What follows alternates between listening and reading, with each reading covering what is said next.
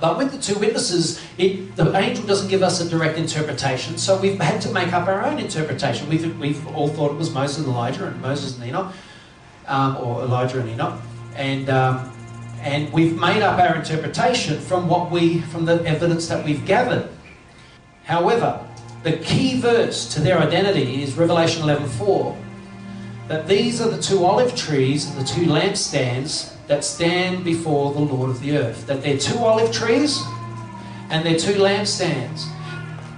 That, so it's like God is saying, this is who they are. You want to know who they are? They're two olive trees and they're two lampstands. Now find out what olive trees represent in the Bible. Find out what lampstands represent in the Bible. And then you've got a picture of who they are.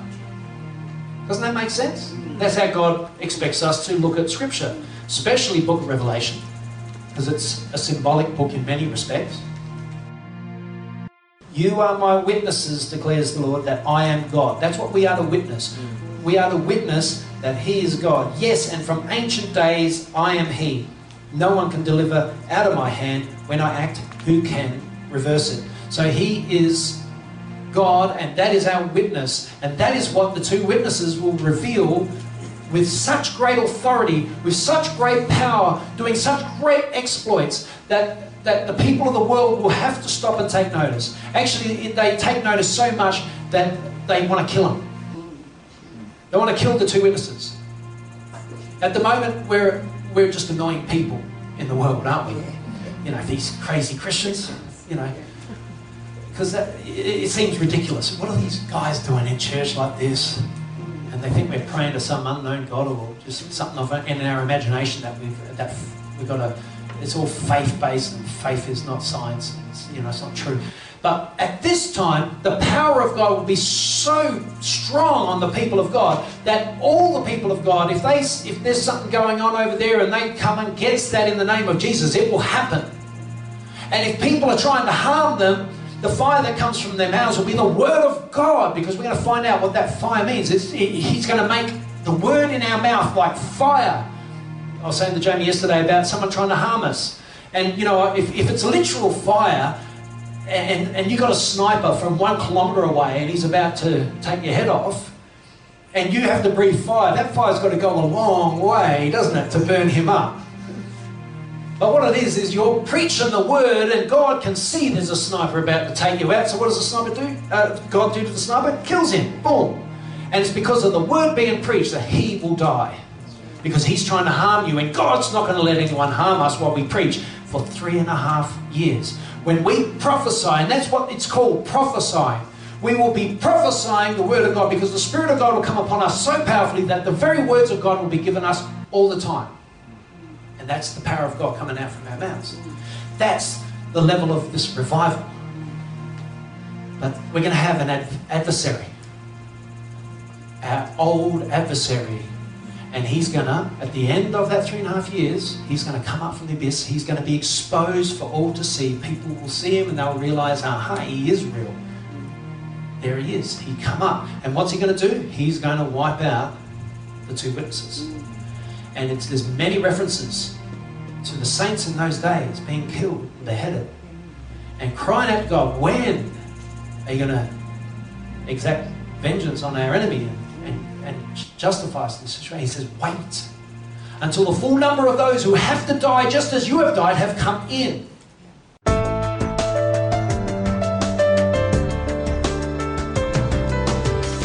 Turn in your Bibles to Revelation eleven. This is a, a sermon that I spent a, a huge amount of time yesterday working on, and, and this morning. Um, it's a, a very unique uh, thing that uh, occurred in me in the last week. Um, Jamie sent me something to check out, and I checked it out. And um, as you do when you're thinking a certain line and you, you got your, your idea of what the book of Revelation means, it runs against the grain, and you're sort of like, no, no, no, no. Uh, and then you sort of, as you keep watching, you go, you know, that's a, that's a good point. Yeah, that's a good point. And then as you progress, you start to, your eyes start to open um, to something that uh, you've never seen before, or at least you've heard about, but you never really looked into it. And uh, this was one of those time. So putting this together has been a huge thing, because I want to bring it to you in a way that is uh, going to help you see it, hopefully, um, and that it won't, uh, like, it's more than likely going to fly in the face of what you immediately believe. Um, and uh, But then I want you just to consider it, because I just considered it.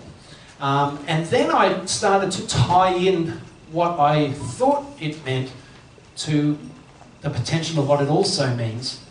And when I combined the two, it even made more sense. You know what I'm talking about, don't you, Jamie? And, uh, and it also spoke of the last great revival uh, that the world is going to experience, and gave us some insight into the kind of move of the Spirit that is going to take place in the last days, which is unlike any move of the Spirit previously. Um, it's going to have all the elements of the moves of the Spirit, like during the Great Awakening and the, uh, you know, the Welsh revivals and the Scottish Hebrides revivals and all those revivals that have preceded us. Um, it's going to have those qualities, but it's going to have some elements that we've um, that we've never seen in those kinds of revivals before, and it's incredibly exciting when you start. You know what I'm talking about, Jamie and I. Were, like I met Jamie just to run through things, get some thoughts off Jamie yesterday, and and get my mind around what um, is uh, in this in the content of what I'm about to preach. And we were both jumping out of our skin with things, weren't we? Like with the excitement of what was the potential. Because as as we finished this sermon today, because I didn't cover everything Jamie and I talked about, um, but as I finish, you guys might you'll start joining the dots as well. And it, it's quite mind-blowing. So please bear with me um, on this sermon, because it is a uh, quite a um, big work that I put together, and because I really wanted to make it clear to you.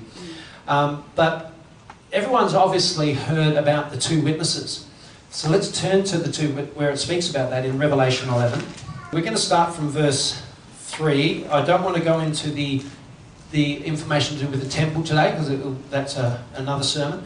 Um, also, I need to do a sermon on the one hundred forty-four thousand, which will tie in with this.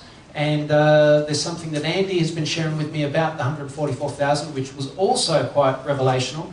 And it also fits in with what I'm preaching today. But I can't cover all those bases unless you want to stay with me for until about five o'clock this afternoon.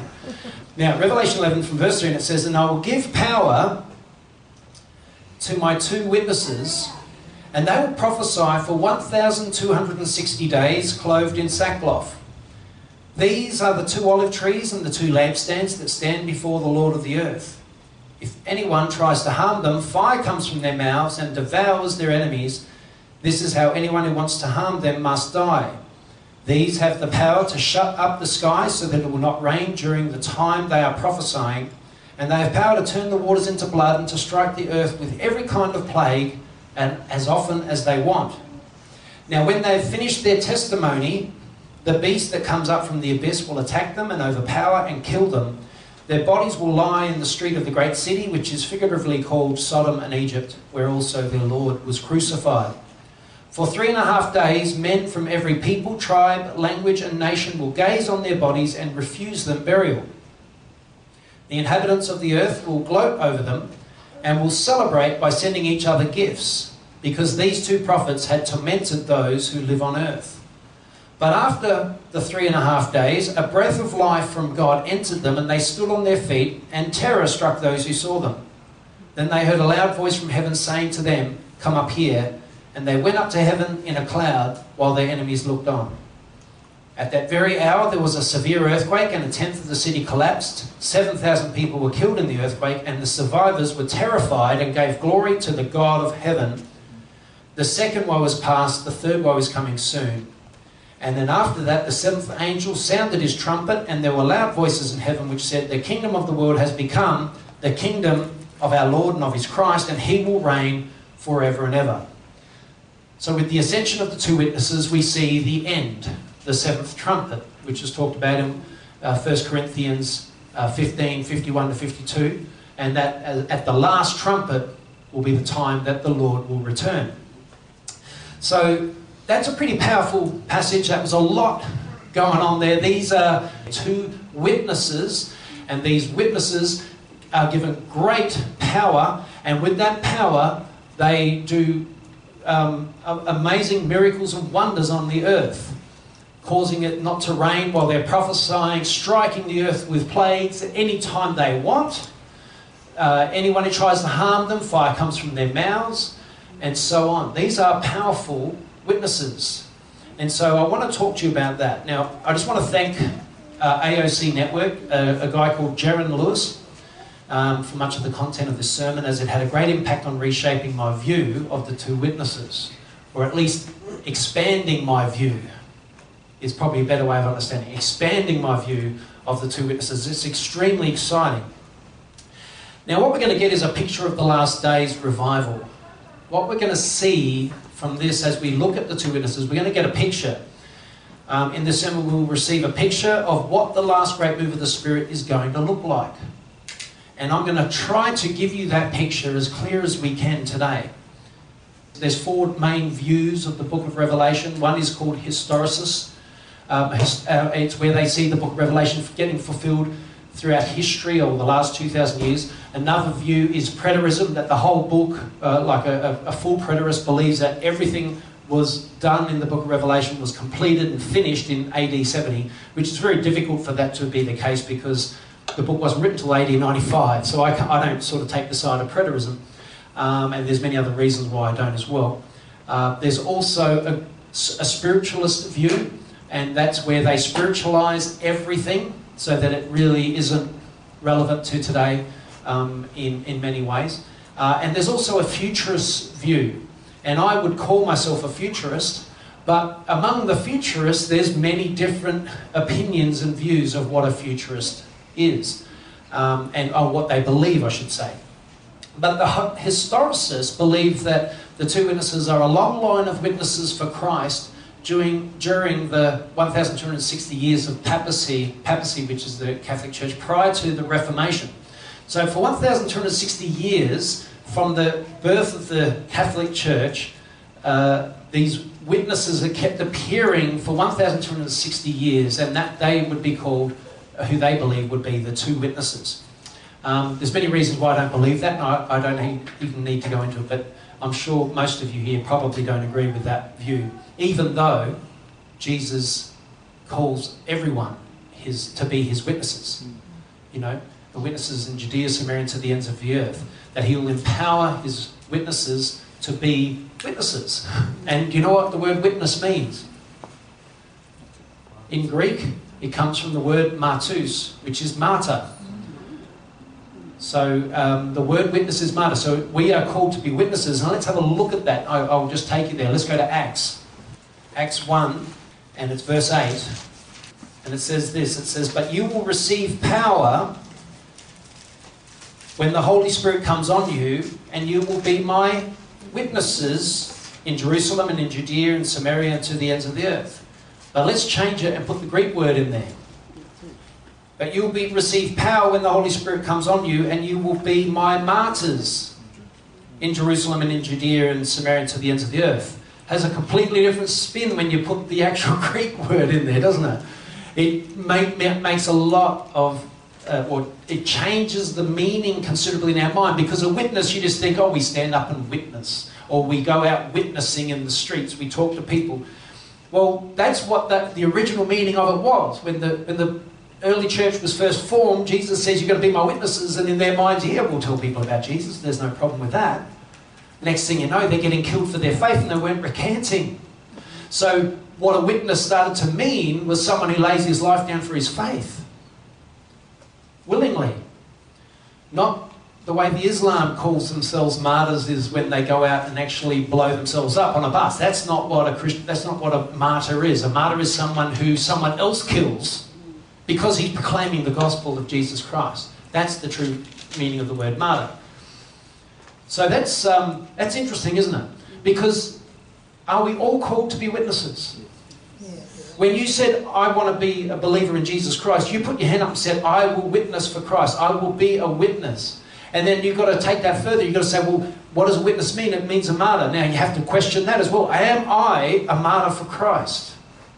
This is challenging stuff, isn't it? This sorts the sheep out from the goats. You know, If you go into the countries where ISIS is currently invading and they're, um, you know, they're uh, out there killing Christians in the droves, you know, an old call in those countries would be, are you prepared to lay your life down for Jesus Christ?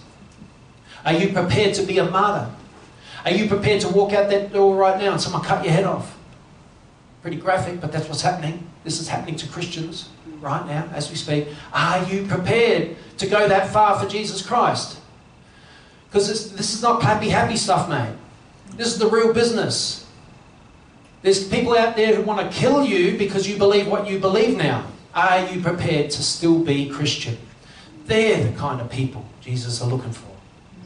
And you know it says in the last days before the coming of the Lord, there's going to be a great falling away of believers. And do you think that great falling away of believers could have something to do with that? That people haven't signed up for that? That they weren't told that they're called to be martyrs for Christ, that Jesus actually calls them to be martyrs. Actually, Jesus says, unless you take up your cross and follow me, you're not worthy of me.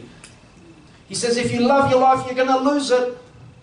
But if you give it up for me, you'll find it. People like to, you know, talk that away and, and, and give us, you know, oh, well, you've got to die to self. Yeah, that's true. You've got to die to self. You've got to die to sin. But it also has a physical application. It also, you apply it to actual life. And preparing, being prepared to lay your life down for Christ, so that, and He will take it up. Amen?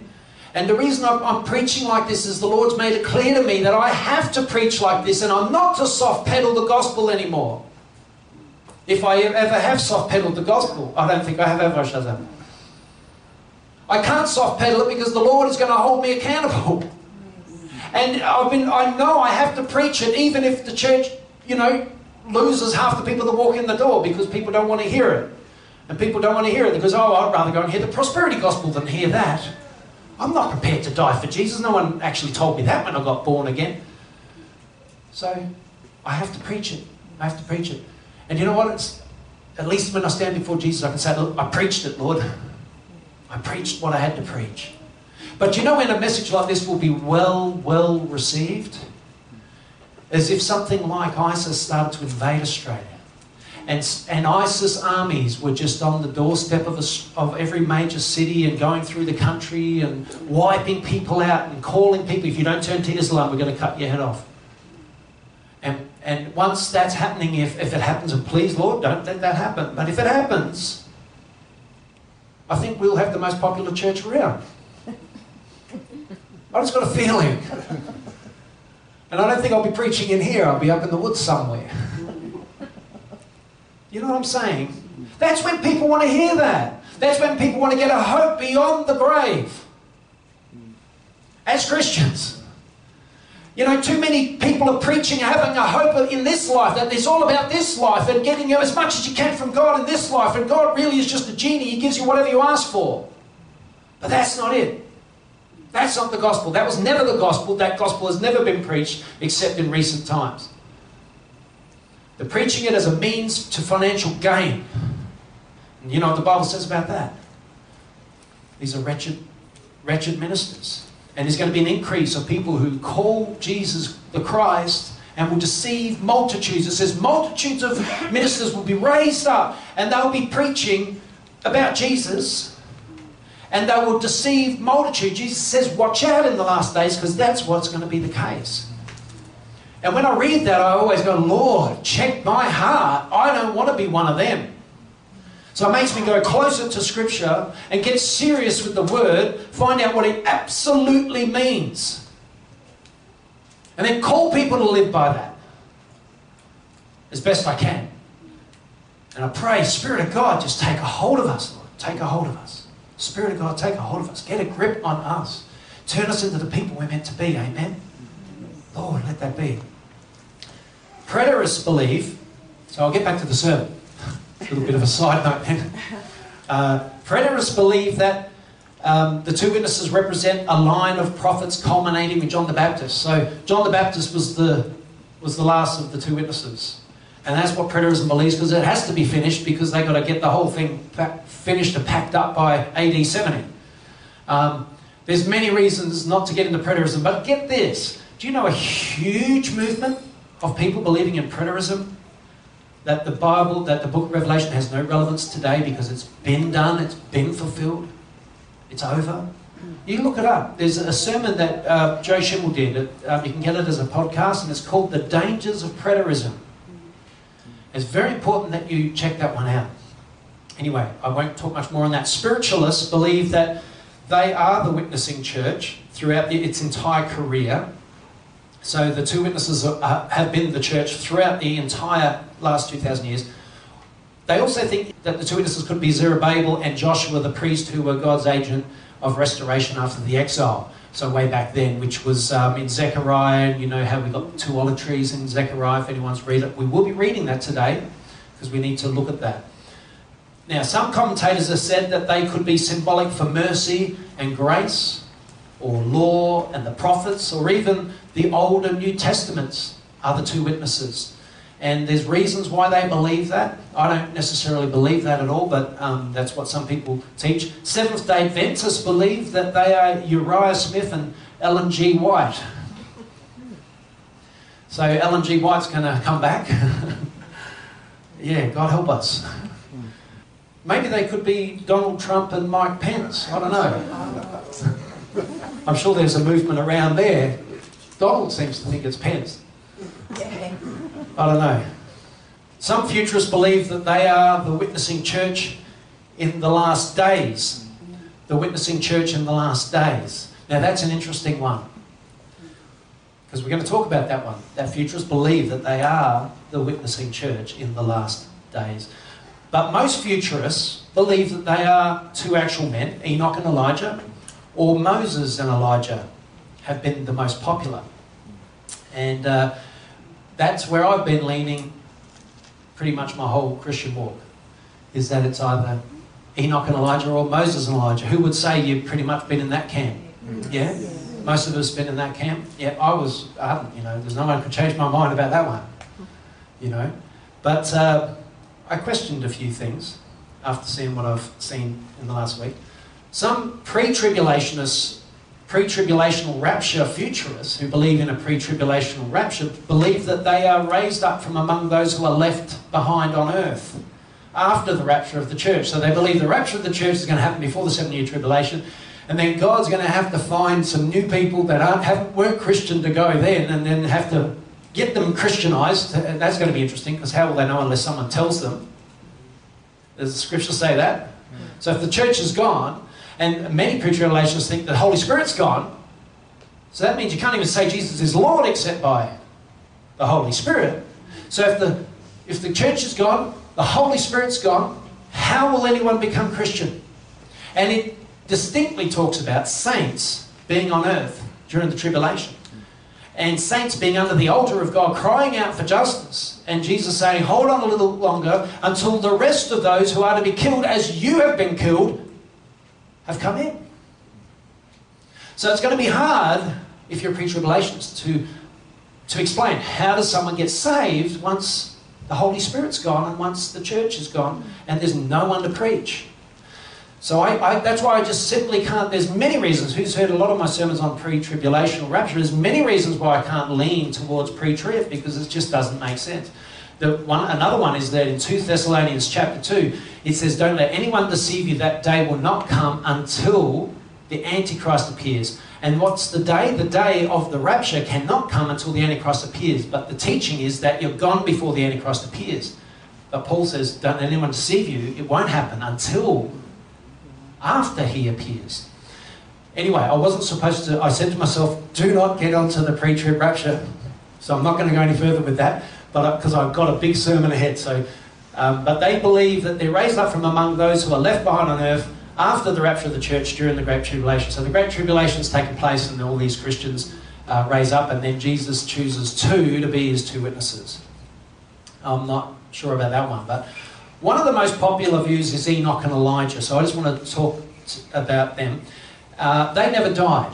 Enoch walked with God for three hundred years, then he was no more because God took him away. We also know that Elijah, the Tishbite, came on earth. He did a, about a three and a half year ministry, I believe, something like that. And then he was no, uh, well, he got taken up in a whirlwind, um, in a uh, like a chariot. And Elisha, who was watching him saw it happen, so we, we know that he went off to heaven. So they're the only two in the Bible that we hear of who have been raptured off the earth.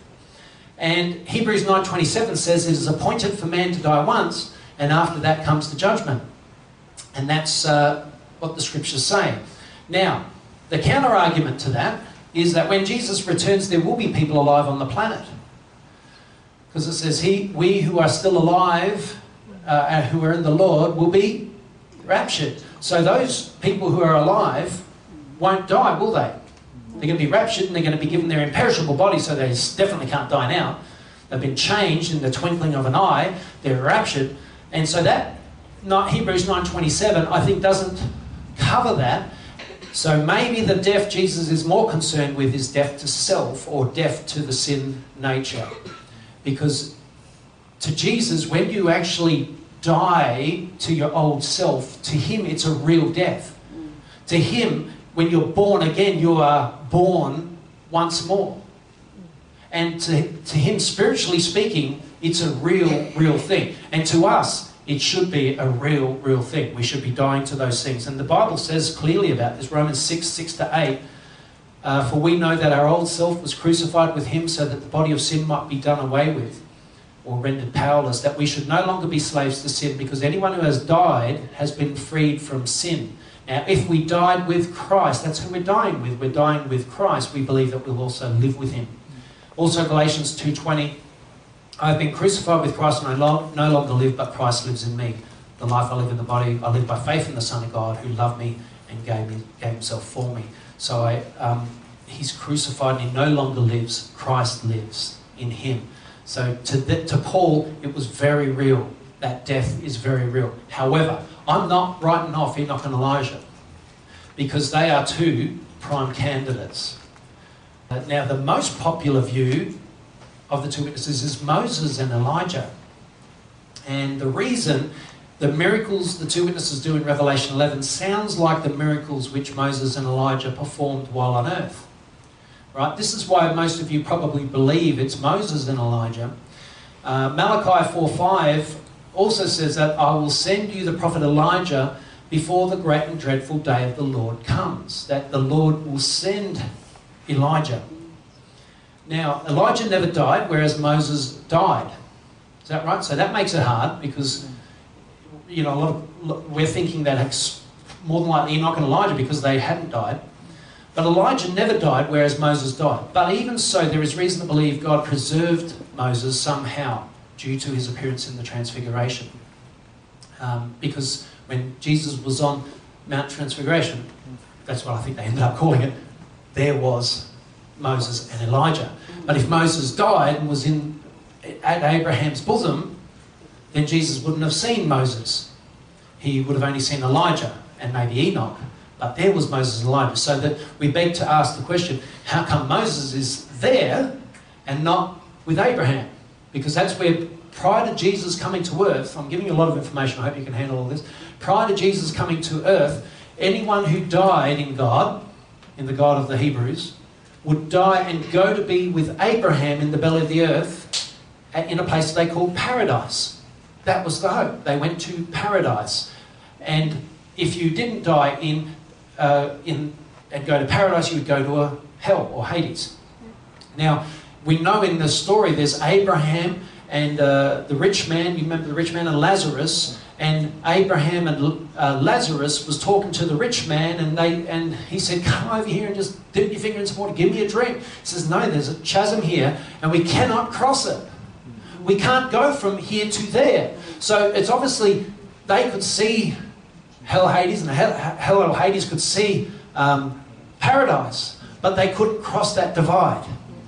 And that's where souls prior to Jesus came. But when Jesus came, he set the captives free. He took them out. He led them, uh, you know, he set the captives free. And in his train, he took them to heaven when he ascended to heaven. So now we will have a populated heaven with all the saints that were prior to the coming of Christ, and also anyone who dies in Christ now goes there as well.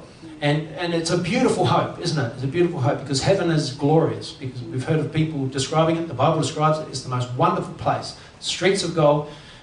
You know, I've never seen streets of gold, so I couldn't imagine what they'd be like. And uh, it's really good to bolster your hope to read a few accounts of uh, some heavenly visitations, because Christians are the only religion on earth that have hundreds, and, if not thousands, of people who, did, who say they've seen heaven, that Jesus has taken to heaven, or they've had near-death experiences and experienced Jesus Christ in heaven, and also seen hell. And Christianity is the only religion on earth that has that kind of boast. So check those sort of things out, because they're pretty uh, amazing. This is the Transfiguration. After six days, Jesus took with him Peter, James, and John, brother of James, and led them up a high mountain by themselves. There he was, transfigured before him. His face shone like the sun, and his clothes became as white as the light. Just then, there appeared before uh, them, that was the disciples that were with Jesus, Moses and Elijah, talking with Jesus. That's powerful, because there they were. So there's Moses. So the death of Moses. Let's turn to Deuteronomy, and I want to read this, and there's another scripture in Jude we want to read as well. It gives us insight into why Moses is potentially one of the two witnesses. I feel like I'm talking really fast today. I might have a drink. Am I talking fast, Billy? Yep, but it's good. Long, tell me to slow down if you're not, if you're not getting it. Sorry? It's two Billies. Oh, Billy. And Billy. Hey, Billy, there's Billy. What do you reckon, Billy? And Judah, there's a little Judah in there. um, thirty-four, one to eight, then Moses climbed Mount Nebo from the plains of Moab to the top of Pisgah, across the Jer from Jericho. There the Lord showed him the whole land, from Gilead to Dan, all of Naphtali, the territory of Ephraim and Manasseh, all the land of Judah as far as the western sea, the Negev, or Negev, and the whole, sorry, I've lost my page, and the whole region from the valley of Jericho, the city of palms, as far as Zor. Then the Lord said to him, "This is the land I promised on oath to Abraham, Isaac, and Jacob when I said I will give it to your descendants. I have let you see it with your eyes, but you will not cross over into it." And Moses, the servant of the Lord, died there in Moab, as the Lord had said. He buried him. Who buried him? God did. God did. God buried him. That's interesting. He must be the only man that God's buried. He buried him in Moab, in the valley opposite Beth Peor. But to this day, no one knows where his grave is. And these are interesting words here too. Moses was one hundred twenty years old when he died, yet his eyes were not weak, nor his strength gone. What that's saying is, when your eyes are not weak and your strength hasn't gone, you don't die. But then he went up, no one knew where he went, and God buried him. And he was going up to die. Die to the people of Israel? I don't know. I'm just reading it, putting it out there. Now, Jude nine, it says this, "But even the archangel Michael, when he was disputing with the devil about the body of Moses, didn't dare to bring a slanderous accusation against the devil." Get that? Michael was disputing with the devil. The devil wanted Moses, and he said, "No, I've got Moses." And there was a fight, a verbal fight. Michael won. So what is that telling us? I don't know. I'm not gonna. I'm not gonna say. I got my thoughts, but that it's got something to do with the fact that Moses is in the Transfiguration. Was there before Jesus. And it could be that he said, "You know what, Moses, you were so good at what you did in Egypt, I've got another job for you. Just have to wait a few thousand years." That could be it. But anyway, that's as far as I'm going to go with that. But the counter-argument is Elijah had already come, and this, what that means, the counter-argument to Moses and Elijah being the two witnesses, that Elijah had already come, because Jesus tells us that Elijah had already come. And he says it here, Matthew seventeen, eleven to thirteen, Jesus replied, "To be sure, Elijah comes and will restore all things. But I tell you, Elijah has already come. And they did not recognize him, but have done everything they wished to him. In the same way, the Son of Man is going to suffer at their hands." Then the disciples understood that he was talking about John the Baptist. So what he's saying is John the Baptist is Elijah. You didn't recognize him, but he's come. And that's it. So people believe, well, if, if Elijah's already come, then can't be Elijah.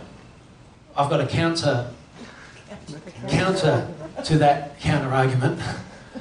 Luke one thirteen, but the angel said to him, do not be afraid, Zechariah, your prayer has been heard. Your wife Elizabeth will bear you a son, and you are to give him the name John. And Luke one seventeen says, and he will go on before the Lord in the spirit and power of Elijah, to turn the hearts of the fathers to the children, and the disobedient to the wisdom of the righteous, to make ready a people prepared for the Lord. So what we're saying is that he went on in the spirit and power of Elijah.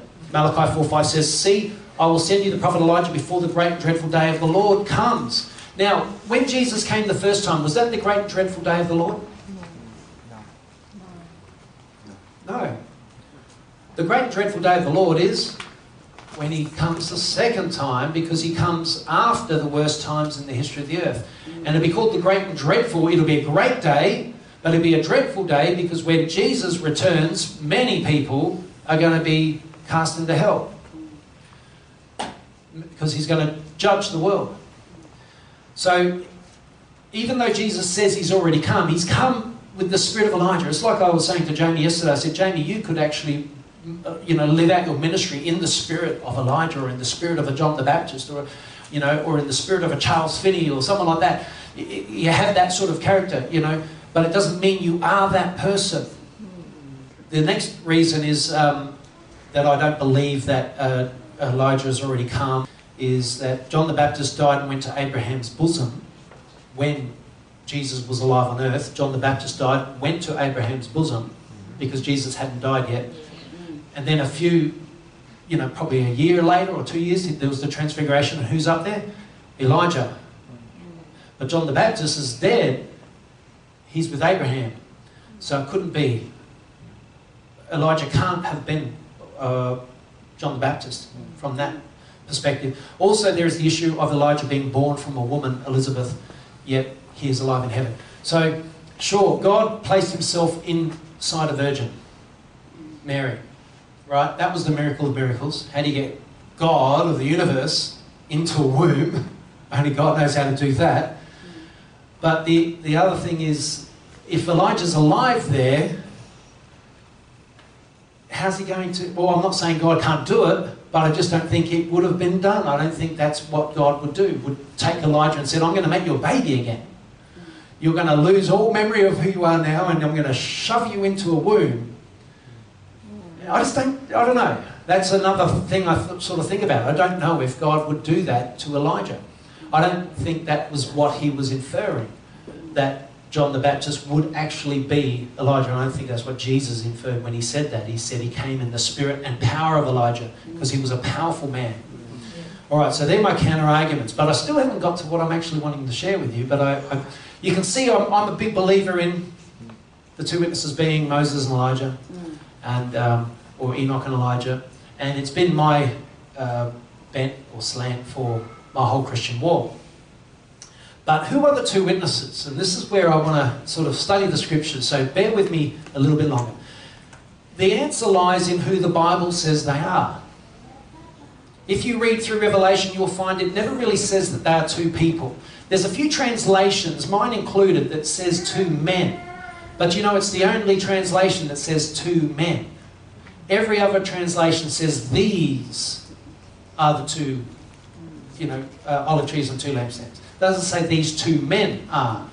So every, uh, and in the Greek, it doesn't say men. I checked that out. It doesn't say men anywhere. It just says these, or these prophets, or these witnesses it's referring to. So if you read Revelation eleven, you'll find it never really says that they are two people or two individuals. It just says in Revelation eleven three, and I will give power to my two witnesses, and they will prophesy for one thousand two hundred sixty days clothed in sackcloth.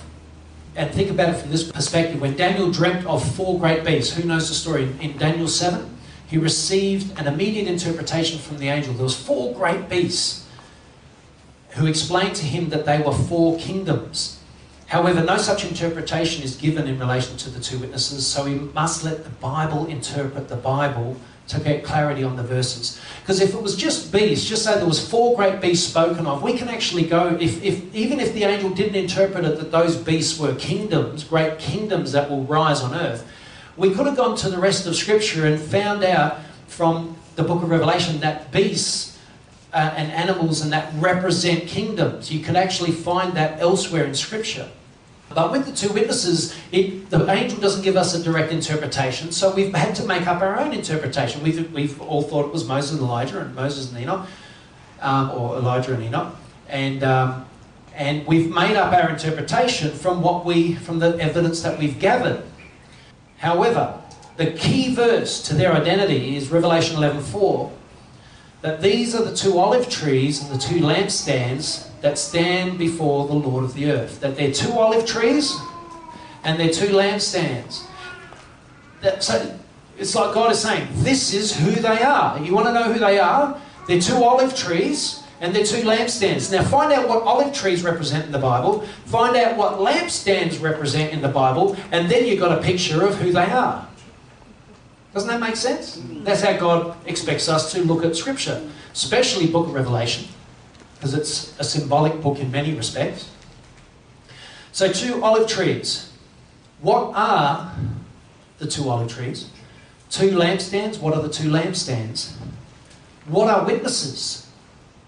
So the two olive trees, we'll look at that. Remember that picture, Joe? The two olive trees. Zechariah four, let's have a look. Turn in your Bibles to Zechariah four. This is going to nearly put us back to where Revelation eleven leads us, because it's, uh, it, it doesn't say exactly, but I have to read it because it speaks of two olive trees. But we'll go from there, and then we've got a few other scriptures to go to. If you're trying to find Zechariah, like me, it's just before Malachi, which is the last book of the Old Testament. And then the angel, you're on there? Then the angel who talked with me returned and wakened me, as a man is wakened from his sleep. He asked me, "What do you see?" I answered, "I see solid gold lampstand with a bowl at the top and seven lights on it, with seven channels to the lights." So that if we go back to uh, Book of Revelation, we're not going to go there, but the seven lights are interpreted as seven spirits of God. The lampstand, I won't tell you what that is yet, we'll, go, we'll talk about that in a minute. Also, there are two olive trees by it, one on the right of the bowl and the other on its left. I asked the angel who talked with me, "What are these, my Lord?" He answered, "Do you not know what these are?" "No, my Lord," I replied. So he said to me, "This is the word of the Lord to Zerubbabel. Not by might nor by power, but by my spirit, says the Lord Almighty." Who uses that scripture? Yeah, in your prayers. "What are you, O mighty mountain? Before Zerubbabel, you will become level ground. Then he will bring out the capstone to shouts of, 'God bless it.' But then the word of the Lord came to me, 'The hands of Zerubbabel have laid the foundation of this temple. His hands will also complete it.'" So this is why, um, I can't remember, I think it was the spiritualists believed that it could be Zerubbabel and the priest Joshua, because of it speaking about Zerubbabel at this time building the temple. These seven are the eyes of the Lord which range throughout the earth. And in the Book of Revelation, it's referred to as the spirits of the Lord. Then I asked the angel, "What are these two olive trees on the right and the left of the lampstand?" Again I asked him, "What are these two olive branches beside the two gold pipes that pour out golden oil?" And he replied, "Do you not know what these are?" "No, my Lord," I said. And so he said, "These are the two who are anointed to serve the Lord of all the earth." The two. So that sort of works in with Moses and Elijah a bit, doesn't it? But these two olive trees that stand before the Lord, these are the two anointed, but it doesn't say anointed men, it just says to anointed. So let's keep going then. The Jewish people were, were called a thriving olive tree in Jeremiah eleven sixteen. Let's go there. Jeremiah, Jeremiah eleven sixteen. So the Jewish people in this, let's have a look. And he's talking about the, the people of Israel. "The Lord called you a thriving olive tree with fruit beautiful in form." So the olive tree here represents a people, the Jewish people, the Israelites, the people of God. Is that what it says in your Bible? Yes. This is very interesting, isn't it? So the olive tree is a people group, according to the Old Testament. Now let's have a look about the Gentiles becoming part of the olive tree body, which is Christ. And we know in Romans, we'll go to uh, Romans eleven, because the Gentiles are actually grafted into the Jewish olive tree. So there's the, the olive tree is Jewish, and the Gentiles are grafted into the Jewish olive tree. And he goes into a, quite a discourse here, because he obviously realizes that you know, this whole gospel that we're bringing to the world is coming from a Jewish base, and all you Gentiles who we're calling, we're calling you in. And then he gives them some hard words too. He calls the Gentiles. He says some hard things to them. Let's have a look at it. Romans eleven, verse thirteen. And it says, I am talking to you Gentiles, inasmuch as I am the apostle to the Gentiles. I make much of my ministry in the hope that I may somehow arouse my own people to envy. Who his own people are the Jews. He, he, he makes his, uh, the whole ministry to arouse them to envy and save some of them. For if their rejection, this is the Israelites. Now this rejection isn't permanent. This is just a temporary rejection. If their rejection is the reconciliation of the world, meaning the reconciliation of the Gentiles, what will their acceptance be but life from the dead? So what will their, if they've rejected so that the Gentiles can come in, their acceptance is going to be life from the dead. Now if the part of the dough offered as first fruits is holy, then the whole batch is holy. If the root is holy, so are the branches. So if the root is holy, who's the root? Christ. Christ. Christ is the root of the olive tree. The olive tree is Jewish, because Jesus was Jewish, his physical self. And the branches are Jewish, but some are broken off, and so Gentile branches have been put in wild olive trees, like we were a wild bunch. We've been put in. And the root is holy. And if the root is holy, the whole tree is holy. eleven, thirteen to thirty-two. So if some of the branches have been broken off, this is verse seventeen. If some of the branches have been broken off, and you, though a wild olive shoot, have been grafted in among the others and now share in the nourishing sap from the olive root, don't boast over those branches. If you do consider this, you do not support the root. Who do we not support? Jesus Christ. Don't boast over the branches because you're not supporting your brothers. Who are the brothers? Jews. Jews. But the root supports you. So it's like Jesus is supporting me alone. But no, he's supporting the whole thing. We've got to not boast over those branches. Granted, they were broken off because of unbelief. And they were. And you stand by faith. Do not be arrogant, but be afraid. For if God did not spare the natural branches, he will not spare you either. Consider, therefore, the kindness and sternness of God. Sternness to those who fell, but kindness to you. Provided that you continue in his kindness. Otherwise, you will be cut off. Continue in the kindness. Amen. Continue in your kindness. And if they do not persist in unbelief, they will be grafted in. Who are they talking about? The Jews. For God is able to graft them in again. He is able to graft the Jews back in. After all, if you were cut out of an olive tree that is wild by nature and contrary to nature were grafted into a cultivated olive tree, how much more readily will these, the natural branches, be grafted into their own olive tree? And I do not want you to be ignorant of this mystery, brothers, so that you may not become conceited. Israel has experienced the hardening. Israel has been hardened. We all wonder why Israel doesn't have Jesus Christ as their Lord and Messiah. It's because they've been hardened. Who's hardened them? Who hardens some people's hearts in the Bible? God. God. God. He hardened Pharaoh's heart so that the wonders that Moses was going to do in, in Egypt, he hardened Pharaoh's heart so Moses could perform those wonders and miracles and signs. So Israel's been hardened. And why? Israel has experienced a hardening in part until the full number of Gentiles have come in. And in this way, all Israel will be saved. So the olive tree is clearly the Jewish people. Now, there's um, a number of things we've got to discuss in relation to that. But once the full number of Gentiles has come in, Israel will come to faith. Because the scriptures say so. So when are the, when's the full number of Gentiles coming in? How do we know when the full number of Gentiles has come in? Into the Jewish olive tree. Because at that time, the Israelites will come to faith. So we will know when Israel turns to Jesus Christ, we will know the Gentiles have come in. And it's complete. The whole olive tree, or two olive trees, actually. There's two olive trees. You know, we, we, there's uh, in the book of Revelation, There's, there's one church, amen, one church. But there's seven churches that Jesus speaks to. Those seven churches represent different elements of the church. So before Jesus is seven lampstands that he walks among. And those lampstands are churches. But there's one church but seven lampstands. There's one people, Israel, but two olive trees. that the Gentiles are being grafted into. The two olive trees would be the ten tribes of Israel and the house of Judah. So the house of Israel and the house of Judah, because they were divided, weren't they? They were divided right through, um, uh, pretty much from the time of King David. They divided, I think. King, no, was it Solomon? After Solomon. Solomon. After Solomon. So I'm just getting my history right. I haven't read the Book of Kings in quite a while, so I've got to go back over that.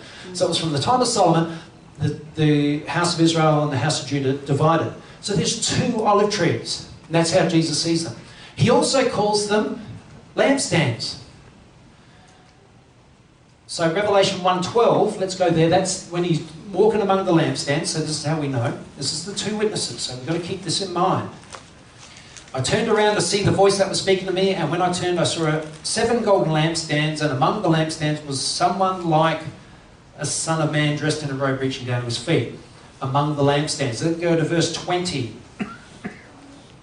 The mystery of the seven stars which you saw in my right hand and the seven golden lampstands is this. The seven stars are the angels of the seven churches, and the seven lampstands are the seven churches. The seven lampstands are the seven churches. So the lampstand is a symbol for a church. So when Jesus says these are the two lampstands that stand before the Lord of the earth, they're two churches. And they're two churches, or Jewish Israeli churches, that have engrafted Gentiles into them. And they will come to power in the last days for one thousand two hundred sixty days. That's what the scriptures are saying, if we let Bible interpret the Bible. Now this is exciting. And I'll just say why. You guys are the two witnesses. That's why. If we are around in the very last times, we are the two witnesses. Every believer in Christ is a witness. Every believer is one of the two witnesses, and they were given power to do great exploits. And we're going to discuss that, and I don't know if I'm going to have enough time to get through it all, but I want to continue it next week. Mm-hmm. Revelation one twelve, and I've said that the lampstand is a symbol for the church. What is a church? Is it a single person? Is it a single entity? No, a church has always been a body, a group of believers. Revelation eleven four is saying that the two olive trees and the, and the sorry, the two witnesses are two churches or two bodies of believers. That's what it's saying. Now, I'm still not counting out Moses and Elijah. I'm still not counting out. I'm still not, and, I'm, and one hundred forty-four thousand have to be mixed into this, because they're going to be raised up at that time. So the one hundred forty-four thousand, it says something interesting about them. They follow the Lord wherever he goes. They stand before the Lord. There's no guile found in their mouth. They do not swear or, or curse or anything, and they're virgins. They haven't lived on earth yeah. a great deal of time. That's a better way, isn't it, Andy? Yep. They haven't lived on earth for a great deal of time. But we'll talk about that, and that's fascinating when we get to that study. The people of God. Jesus talks about the people of God being lamps. Um, Matthew five fourteen, we'll just zip around on these quickly. And he's talking about the, the people of God, Matthew five fourteen to sixteen, and it says, "You are the light of the world. A city on a hill cannot be hidden. Neither do people light a lamp and put it under a bowl. Instead, you put it on a stand, and it gives light to everyone in the house." So the church is to be put on a stand and give light. Luke twelve thirty-five, and it says, and I don't go there. I'll just quickly go there. If you're faster than me, you can read it before me. twelve thirty-five. And it says, "Be dressed and ready for service, and keep your lamps burning." We've got to keep our lamp burning. Jesus talks about the people of God bearing fruit in John fifteen five, um, when he talks about, "I am the vine and you are the branches, and if you remain in me, you will bear much fruit, and an olive tree bears much fruit." So we're always being considered to be fruit-bearing lights. Amen. So witnesses, Acts one eight says, "But you will receive power when the Holy Spirit comes on you, and you'll be my witnesses in Jerusalem. You'll be my martyrs in Jerusalem and in all Judea and Samaria and to the ends of the earth." In the early church, the people of God were able to do great exploits. The dead were being raised, because when they received power, this is what happened. The dead were raised. The lame were being healed. The limbs were being restored. The blind were seeing. Is it a time for the people of God to stand up like this again, or will this actually come upon the people of God again, but at a greater capacity? Because we're going to find out some interesting things about this time. We're going to find out some very fascinating things about this coming move of the Spirit. When God gets a hold of his people, like he's got a hold of them uh, back in these days, and, and sort of like the, the times that he got a hold of the people during the Great Awakening. But this is going to have another element. It's going to have a, another significant element. If we look at Israel, and I just want to cover this uh, base as well, Isaiah forty-three. Turn to Isaiah. Israel were called witnesses way before the church was called witnesses. Did you know that? forty-three ten. And it says, "You are my witnesses, declares the Lord." This is in the book of Isaiah. This is not New Testament. "And my servant whom I have chosen, so that you may know and believe me and understand that I am he. Before me no God was formed, nor will there be one after me. I, even I, am the Lord, and apart from me there is no Saviour. I have revealed the saved and proclaimed, I am not some foreign God among you. You are my witnesses, declares the Lord, that I am God." That's what we are to witness. Mm. We are to witness that he is God. "Yes, and from ancient days I am he. No one can deliver out of my hand. When I act, who can reverse it?" So he is God, and that is our witness. And that is what the two witnesses will reveal with such great authority, with such great power, doing such great exploits that that the people of the world will have to stop and take notice. Actually, they take notice so much that they want to kill them. They want to kill the two witnesses. At the moment, we're, we're just annoying people in the world, aren't we? You know, these crazy Christians, you know. Because it, it seems ridiculous. What are these guys doing in church like this? And they think we're praying to some unknown God or just something of it in our imagination that we've, that we've got to... It's all faith-based, and faith is not science, and it's, you know, it's not true. But at this time, the power of God will be so strong on the people of God that all the people of God, if, they, if there's something going on over there and they come and get that in the name of Jesus, it will happen. And if people are trying to harm them, the fire that comes from their mouths will be the word of God, because we're going to find out what that fire means. It's, it, he's going to make the word in our mouth like fire. I was saying to Jamie yesterday about someone trying to harm us. And, you know, if, if it's literal fire and, and you've got a sniper from one kilometre away and he's about to take your head off and you have to breathe fire, that fire's got to go a long way, doesn't it, to burn him up. But what it is, is you're preaching the word and God can see there's a sniper about to take you out. So what does the sniper do? Uh, God do to the sniper? Kills him. Boom. And it's because of the word being preached that he will die. Because he's trying to harm you, and God's not going to let anyone harm us while we preach for three and a half years. When we prophesy, and that's what it's called, prophesying, we will be prophesying the Word of God, because the Spirit of God will come upon us so powerfully that the very words of God will be given us all the time. And that's the power of God coming out from our mouths. That's the level of this revival. But we're going to have an adversary, our old adversary. And he's going to, at the end of that three and a half years, he's going to come up from the abyss. He's going to be exposed for all to see. People will see him and they'll realise, aha, he is real. There he is. He come up. And what's he going to do? He's going to wipe out the two witnesses. And it's, there's many references to the saints in those days being killed and beheaded. And crying out to God, when are you going to exact vengeance on our enemy and, and and justifies this situation? He says, wait until the full number of those who have to die just as you have died have come in.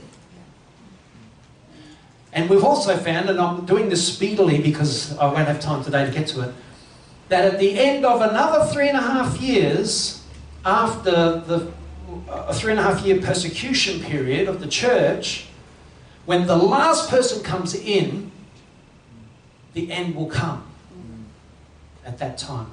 When the last Christian who is, has been uh, declared by God to have to die in that manner, this calls for patient endurance on the part of the saints. The Lord says, when the last person dies, the Lord will come. And I don't know exactly on the timing of that in the sense of, because Daniel talks about these time periods, thirty days after and then forty-five days after. Who knows what I'm talking about? Yep. There's one thousand two hundred sixty days of witnessing and one thousand two hundred sixty days of persecution. And then there's a thirty-day... thirty-day and then forty-five days. And then a forty-five days after that, one thousand two hundred ninety and one thousand three hundred... Well, whatever it is. Whatever it is. My maths is not good. All right, so that's interesting. Amen. Let's go to Isaiah forty-four, six to eight, just to see that the Jews have been referred to as witnesses way before the church was born. forty-four, six to eight, that says, this is what the Lord says, Israel's King and Redeemer, the Lord Almighty, I am the first and I am the last. Apart from me there is no God. Who then is like me? Let him proclaim it. Let him declare and lay out before me what has happened since I established my people, my ancient people, and what is yet to come. Yes, let him foretell what will come. Do not grumble, do not be afraid. Did I not proclaim this and foretell it long ago? You are my witnesses. Is there any God beside me? No, there is no other rock. I know not one. Again, they are witnesses. And um, I was saying to uh, Judah last week about um, uh, the current people in Israel, and there's a lot of speculation about who they are and all that sort of stuff. Only God knows, really, at the end of the day. Only God knows. You can do D N A tests and all that sort of stuff, but the fact of the matter is, when they came back to their homeland, the Jewish people from certain parts of the world had maintained the Hebrew tongue. And when they came back, they started to teach the youth in school the ancient Hebrew that was maintained for two thousand years. And this has never been done before. This is a miracle beyond all miracles. That two thousand years, an ancient people remained intact, scattered into the four corners of the earth, but remained intact and maintained their Hebrew language from two thousand years before. When they came back, they could still do it. And now they're actually, um, they're teaching it in schools and kids are learning it. What do they call that? Yiddish or something or other? I think so. Yeah. Yeah, I think. Is that right, John? Yiddish? No, it's different. Oh, it's different, is it? Yeah. Anyway, you can look into that. But it's, it's a fascinating thing. So um, God's done an incredible miracle. And never before in, in the history of the earth has a people come back to their homeland, whether they are the people or not. That's another speculation. But the thing is, is that, that it's back where they originally were, called the same name. And I'm not saying they're perfect. They are far from it. Actually, they're not Christian. They're far from it, but they will become Christian because the Word of God says so. And that's why the Lord is encouraging us to pray for His people and that they are still the apple of His eye. Do you know when you have a child and your child is going astray, do you hate them because of that? Or do you still love them? You still love them. You want them to come back, don't you? You want them to come back. So you pray for your child, and you, you know, you weep over your child. When the child comes back, you rejoice. Amen. Yes. And that's Israel. Yes. You know. So we've got to pray for Israel, because Israel is going to be a powerhouse in the last days. When Israel gets going, they've got a history of being unstoppable. You know, they couldn't stop Moses and Elijah. Oh, sorry. Or they couldn't stop either of them. They couldn't stop it. Elijah, all by himself, stirred up the whole kingdom. You know, and Moses went into Egypt and wreaked havoc by the power of God. And who's heard of the six-day war? God stopped that in its tracks. Six days, bang, bang, bang. Three, three countries could not get in, and they just shut it down. Two days each. It's powerful what God is doing. God is not going to let that country get moved. He is going to make sure it, it, it fulfills its purpose. And it has a big purpose, because I believe it's being prepared for this end time. And we are going to be united with them. And when the one hundred forty-four thousand come, that's going to be exciting, because I talked to Jamie about it. I said, you know what? We will more than likely get a visit from one of the one hundred forty-four thousand who are going to come in and preach. I'll say, have the pulpit. And it's going to be awesome. Supernatural at a level you've never imagined. The supernatural and the wonder of what God's going to do is going to be so mind-blowing in these days to come. And you know why it has to be like that? Because the technology of this earth is getting so mind-blowing. There's going to be such great technologies out there that, um, that the enemy is going to be coming in like a flood.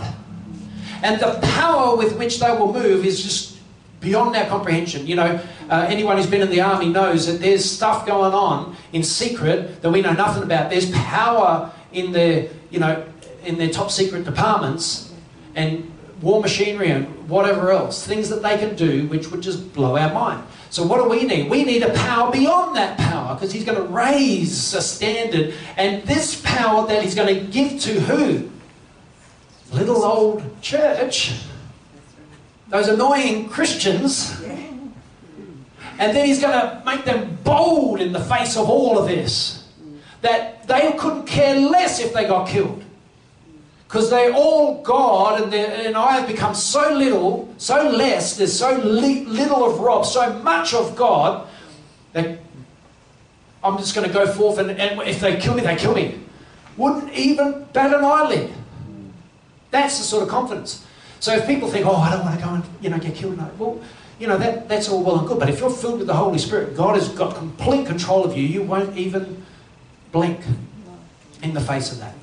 You know, which is why the disciples could get through their ministry like they did and face terrible persecution, and they died horrifically for God, but they didn't, didn't bat an eyelid. You know, that's what we got. That's the revival. You know, because Satan is going to make war. And you know, when he, he makes war, he's not going to pull us into concentration camps and get us to submit. That's not going to happen with the people of God. He's going to have to make war. That means he's going to bring out his heavy guns. And the church is going to bring out their heavy guns. And guess what? We got bigger guns. We got the arm of God. Boom! You know, they got their nuclear weapons. He'll just go, ping, ping, ping. Sound like Donald Trump. And he'll just lay bare his holy arm. Smash! Everything. Anyone in, in the vicinity is gone if they try to harm anyone. But we're also going to see the most spectacular things taking place in these days. And guys, who knows I'm getting this from Scripture? Who knows I'm getting this from Scripture? I'm not making this up. This is in the Scripture. Have you ever had it presented to you like this before? But this is what God wants to do. This is what God has got planned. And we have to get ready. We have to get our minds wrapped around this. We have to start living for this. We've got to see that's who we are in Christ. There's the promise. The church is meant to be a powerful, formidable army that Satan can't touch until the archangel Michael, the protector of the people of God, is removed.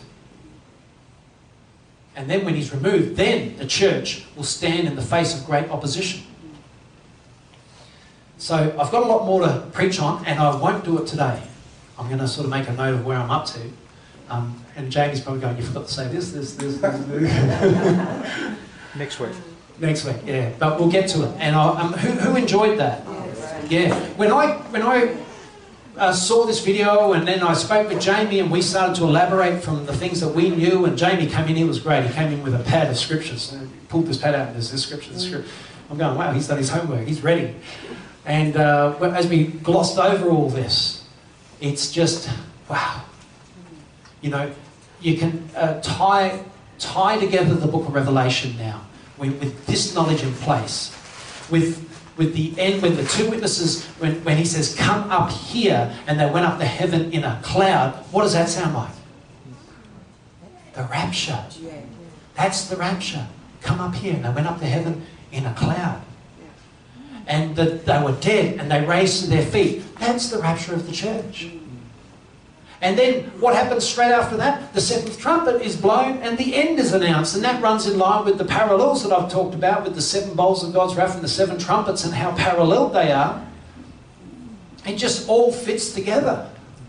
Isn't that amazing? You know? So God is doing an incredible thing at this day. In these days, God's going to help us to get the full understanding of books like the book of Revelation and the book of Isaiah and the book of Daniel. It's all going to piece together, and we are going to be a people prepared.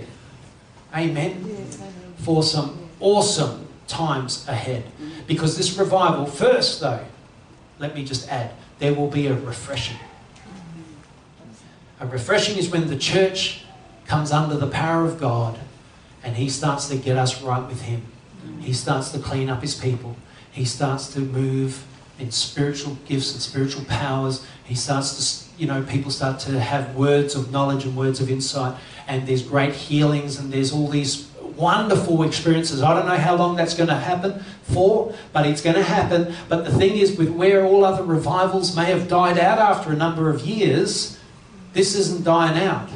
This will just go, it'll start slow, and it'll just start to progress, and it's going to progress and progress and progress. And before we know it, we're standing there as a mighty army prophesying for him. And it's going to be powerful. Amen. Well, I'm excited. I'm excited. Amen. What a hope we have. This is all in the Scripture. This is our hope. Now, I'm sure there's going to be a million questions. So, um, a million and one. Just like me, when, when, when Jamie sent me the, the video that I watched, and I got twenty minutes in and I sent him a text. I said, no, no, no. Didn't I? This is wrong, this is wrong. But I actually added that in. What I said to you, I added into, into the sermon. Um, because I believe this is, I would add this and then I'll go into more detail. Moses and Elijah, or Enoch and Elijah, whoever it is, will more than likely head up the two olive trees. There'll be one heading up one tree, one heading up the other tree, and they'll be the actual two witnesses heading the church, because there'll be that leadership that we need. They'll be like the Evan Roberts and, or the uh, Charles Finneys or whatever of this time. But it's supernatural, because they're coming straight down from heaven. They're just like, boom, boom, they're here. You know what I mean? And when we talk about the one hundred forty-four thousand, that's going to be exciting as well. So this is uh, a great hope, but um, please come to me with questions, and I know I'm going to probably be here for a while. Anyway, God bless you. Have a, anyway, let's pray. Lord, thank you for this time, and thank you if, uh, Lord, if these things are true, if these things are, uh, as, as we're seeing from Scripture, then, Lord, we know that we're heading into um, incredibly exciting days, and also, as the Word says, and you yourself said, Lord, that uh, days like never before, and um, they'll be so bad that they'll never be seen again. So we know that if we're heading into those kind of days, we need the full power of God, because, Lord, um, uh, we can't do it in our current uh, state uh, uh, as a church. We need you to be with us in, in such wonderful and glorious ways. And, Lord, we also can't forget the Great Commission, that uh, we are here to bring multitudes into the kingdom of God, and to get people saved. And so, Lord, help us to stay mindful of that as well, that uh, all of this, the power of God being poured out, the tribulation and everything that takes place, is to get people saved. Mm. At the end of the day, that's exactly what it's for. So, Lord, may we start to pray as we should. May we start to seek you as we should. May we become the people that we're meant to be. May we just shake off all kinds of sin and temptations that, that get the better of us. And, Lord, help us to rise up and become a powerful people, the kind of people that you created us to be from the beginning of days. And so, Lord, uh, we just thank you for what you helped us, uh, helped me to share today, and I just pray that uh, everyone was blessed immensely, and just help us to, uh, now as a church, just to, um, you know, really chew over this like Bereans. And I know there's going to be so much to chew over. So, Lord, help us as Bereans in this church to um, understand what the Word is saying, and uh, grow stronger and stronger in our faith as a result. So we pray this in the wonderful name of Jesus. Amen. Amen. Amen. Amen. God bless you, and have a wonderful day, and I'll talk to you all in a minute. God bless.